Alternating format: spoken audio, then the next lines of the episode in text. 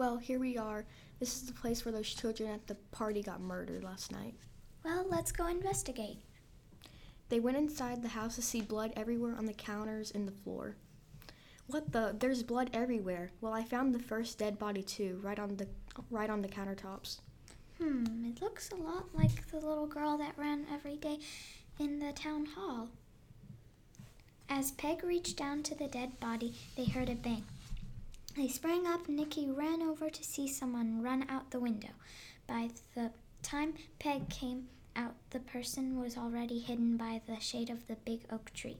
Peg leading the chase, they slowly but surely walked to the tree, put it, but it was too late. They, they were gone. I think we have our first suspect. But how do we know who it is? He dropped his ID when he was running. That's perfect. Now, let's go back to the house so we can look this man up. They hopped in the car and drove to the house to talk about this man. At the house of the murderer. Wow, I can't believe that they didn't find me in the closet. What a bad detective and spy. I'm glad they didn't I'm glad they think the man that I was gonna kill is the murderer. So, do you have the card? Yep, here you go. Jake Cooper, and he lives on Ring Road 3487. So, what do we do? I, I, I was hoping that you could go spy on him tonight. Okay, I have no plans, I guess. Okay, then perfect. Let's go back to the house and look more. They went back to the house of more, a murder to look around more. Their goal was to find more fingerprints and debt and murder. We're here. Let's go in. Um, I think I found something. As Nikki came near, Peg was still looking up. Nikki followed her glance and and saw a little baby girl taped to the ceiling with a cut right through her throat. Blood slowly dripping down and splashing into the puddle of fresh blood. Nikki dipped her finger into the blood to feel if this was a recent kill. She whispered into Peg, Peg's ear, and her eyes widened. The murderer is still in the house. Let's investigate. They slowly tipped, tiptoed the, creep, the creaky stairs into the hall. There were several rooms with broken and bloody handprints on the doors. Farther they strolled down the hallway, they started to see bloody footprints along the floor, with a little boy's decapitated head laying on the floor and a pool of blood dripped down from the boy's neck.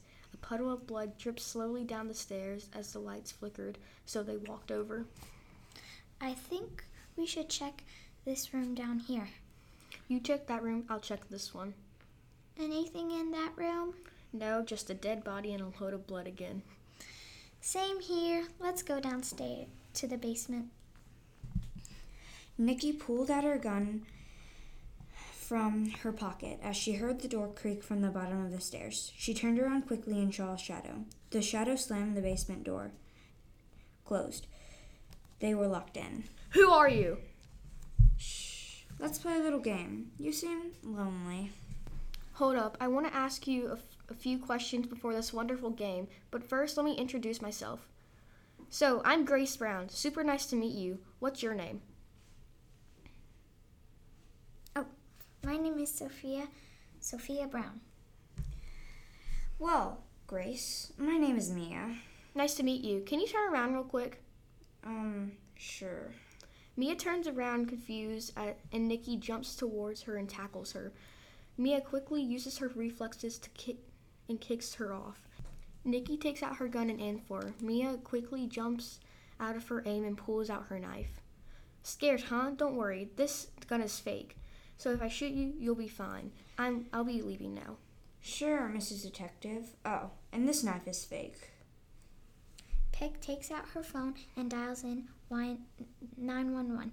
Mia throws the knife toward the phone. Peg's phone pounds against the wall and crackles with electricity as it falls to the ground. Mia runs out and slams the door. Till that moment, there was no other signs of Mia. She stood in the hiding. The detective had to put the case down. This became a cold case, soon to be reopened.